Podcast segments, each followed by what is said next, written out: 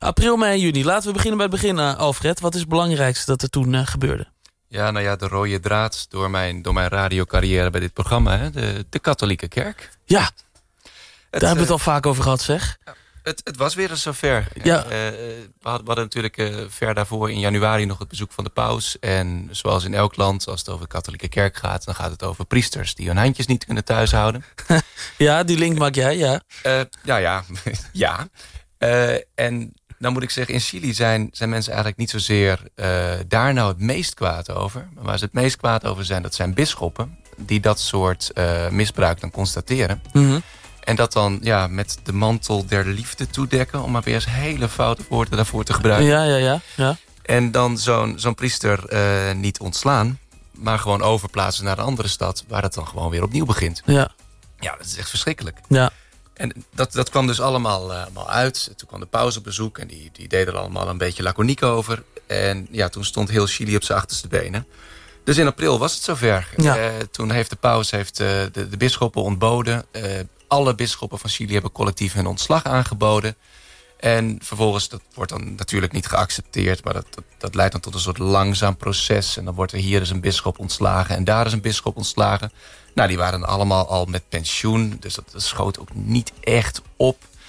Maar ja, het was dus wel gaande. En er werd ontzettend veel over gesproken in de maand april. Oké, dus, dus uh, de katholieke kerk blijft een thema. Het is ook, het is ook heel belangrijk in het dagelijks leven, toch? Voor, voor een Chileen.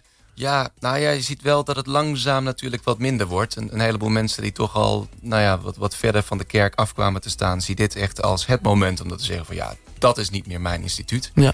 Maar je hebt het in, in Chili natuurlijk wel... Ja, niet alleen over een kerk waar je een keer een zondag heen gaat. Het is een, een instituut. Uh, het heeft ontzettend veel vastgoed bijvoorbeeld. Uh, scholen, katholieke scholen staan rechtstreeks onder, uh, onder aansturing van die kerk. Dus Mhm. ja, het is wel een stuk belangrijker dan, dan in Nederland. Ja, ja, nou ja, goed. Ze hebben een groot gebaar gemaakt. Maar of er echt nou iets gaat veranderen... Ik heb geen idee. Er mag echt nog wel een keer eh, um, een, grote samenwerking komen van al die bisschoppen. En vooral degenen die er nu zitten. Ja, Om dan te zeggen van nu gaan we zelf eens een keer die onderste steen boven halen. Nu leggen we alle kaarten op tafel. En nu gaan we eens even zorgen dat we helemaal schoon de toekomst in kunnen. Ja. zolang dat niet gebeurt, denk ik toch wel dat steeds meer mensen het als een mooie reden zien om zich van die kerk af te keren. ja goed. Ehm, er waren meer problemen. Namelijk met studenten.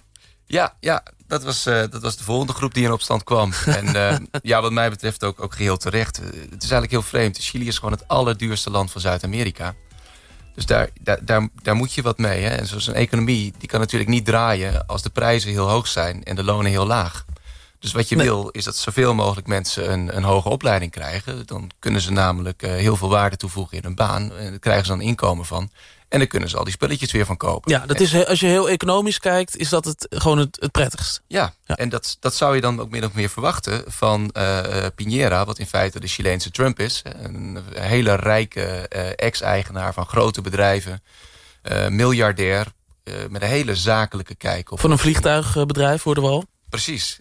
Eh, dus ja, die, die man die zou daar toch op die manier naar, naar kijken, verwacht je. Maar ja, het omgekeerde is waar. Er waren een heleboel regelingen ingezet om eh, gratis universitair onderwijs te krijgen. En dat heeft hij toch min of meer allemaal weer van tafel geveegd. En ja, Chili is volgens mij het, het, het op drie na duurste land ter wereld. Eh, je, bet- je betaalt meer dan 20.000 euro per jaar. Qua, uni- wil. universitaire opleiding. Ja. Ja. En als je, als je dan ja, zeker niet qua inkomens in datzelfde rijtje staat... dan heb je toch wel een groot probleem. Ouders moeten krom liggen om, om hun kinderen naar de universiteit te kunnen sturen. Mhm.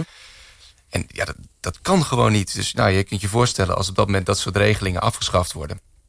dan, eh, dan volgen de grote protesten. Ja. Nou ja, en, en we hadden er drie.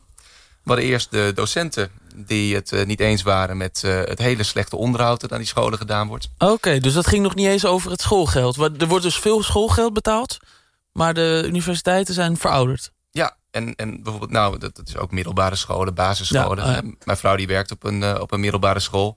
En als je dan ziet wat, wat ouders daar betalen... dat is ook zomaar 600 euro per kind per maand. Mhm. En als je daar dan eens rondloopt op die school... dan denk je, nou, ik weet niet waar het geld heen gaat... maar dus in ieder geval niet naar het gebouw. Ja, naar de auto van de directeur. Nee, naar eh, het prachtige huis en het zwembad van de priester... die daar de baas is. Oh god, ja. Is die weer. De katholieke kerk is, weer, is er ook weer bij. Ehm, er waren eh, dus protesten door de, eh, door de docenten, maar ook door de studenten, toch? Ja, De studenten die protesteren dus ten eerste voor, de, voor de gigantische studiekosten... die ze dus blijven houden. Maar natuurlijk ook wel een beetje apart is. Hè? Jou, jouw ouders druk aan het krom liggen om die studie te betalen. En dan ga jij dus niet studeren, maar dan ga je staken... omdat je wil dat het onderwijs gratis wordt. Ja, ja voelt raar. Ja, maar er was ook nog een. Uh, daarna kwamen we nog op, uh, op, op het derde punt. En dat heeft te maken dan uh, met, met, met seksuele intimidatie, met, met, met aanranding en al dat soort zaken. Wat dus ook, ja, zoals in de hele wereld, ook in Chili aan de hand was. En daar heb je toch wel de rare situatie dat als je als student iets meemaakt met een docent, dan moet je dat gaan melden bij een docent, die dat dan gaat bespreken met een andere docent. Mm -hmm. En als ze dan vervolgens concluderen dat er toch wel onvoldoende bewijs voor is... dan is het daarmee ook klaar. Dan kun je ook niet in beroep. Ja. Dus ja, dat is natuurlijk een volstrekt onzinnige situatie... waar wat mij betreft ook terecht uh, met name vrouwelijke studenten ook tegen in opstand kwamen. Nou, dat leidde dan tot uh, de Chileense maagdenhuisbezetting. Uh, ze hebben daar de hele winter op de universiteitsgebouwen gezeten... in de universiteitsgebouwen gezeten... De, het bestuur deed dan gewoon de kachel uit.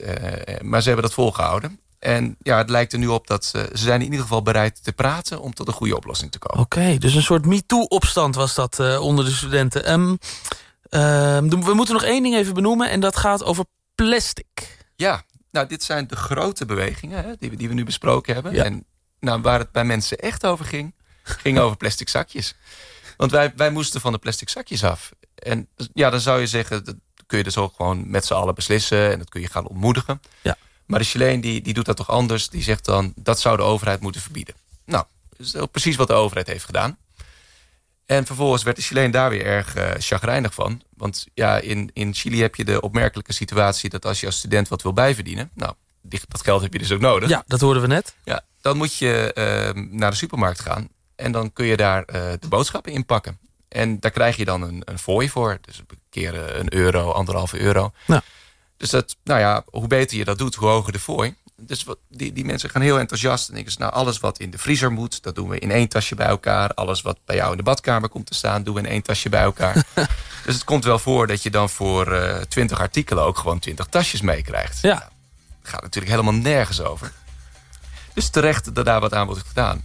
Maar ja, dan, dan sta je vervolgens in die supermarkt... en heb je natuurlijk geen, geen andere tasjes meegenomen. Dus dan moet je van die tassen kopen.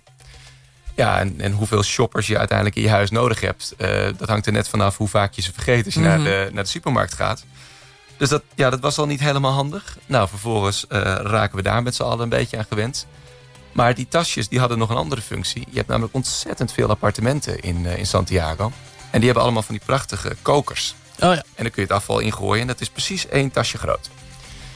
Dus elke dag uh, heb je dan uh, een afvalbakje waar zo'n tasje in zit. Nou, je knoopt het tasje dicht, je gooit het in die koker. Helemaal top. Maar ja, dan zijn er ineens je tasjes op. Dus dat, nou, dat, dat kon ook wel even hoor. Iedereen heeft een hele grote berg van die tasjes. Uh, hadden ze liggen. Maar ja, die raken dan toch op een gegeven moment op. En ja, nu moeten wij zeg maar diezelfde plastic tassen moeten we kopen in de supermarkt. Dus ja, we verbruiken nog steeds die plastic tasjes. alleen we betalen er nu voor. Ja, ja. Uh, supermarkten blij, Chilenen niet zo. Consument komt altijd slecht uh, uit uh, over het. Blijkt maar weer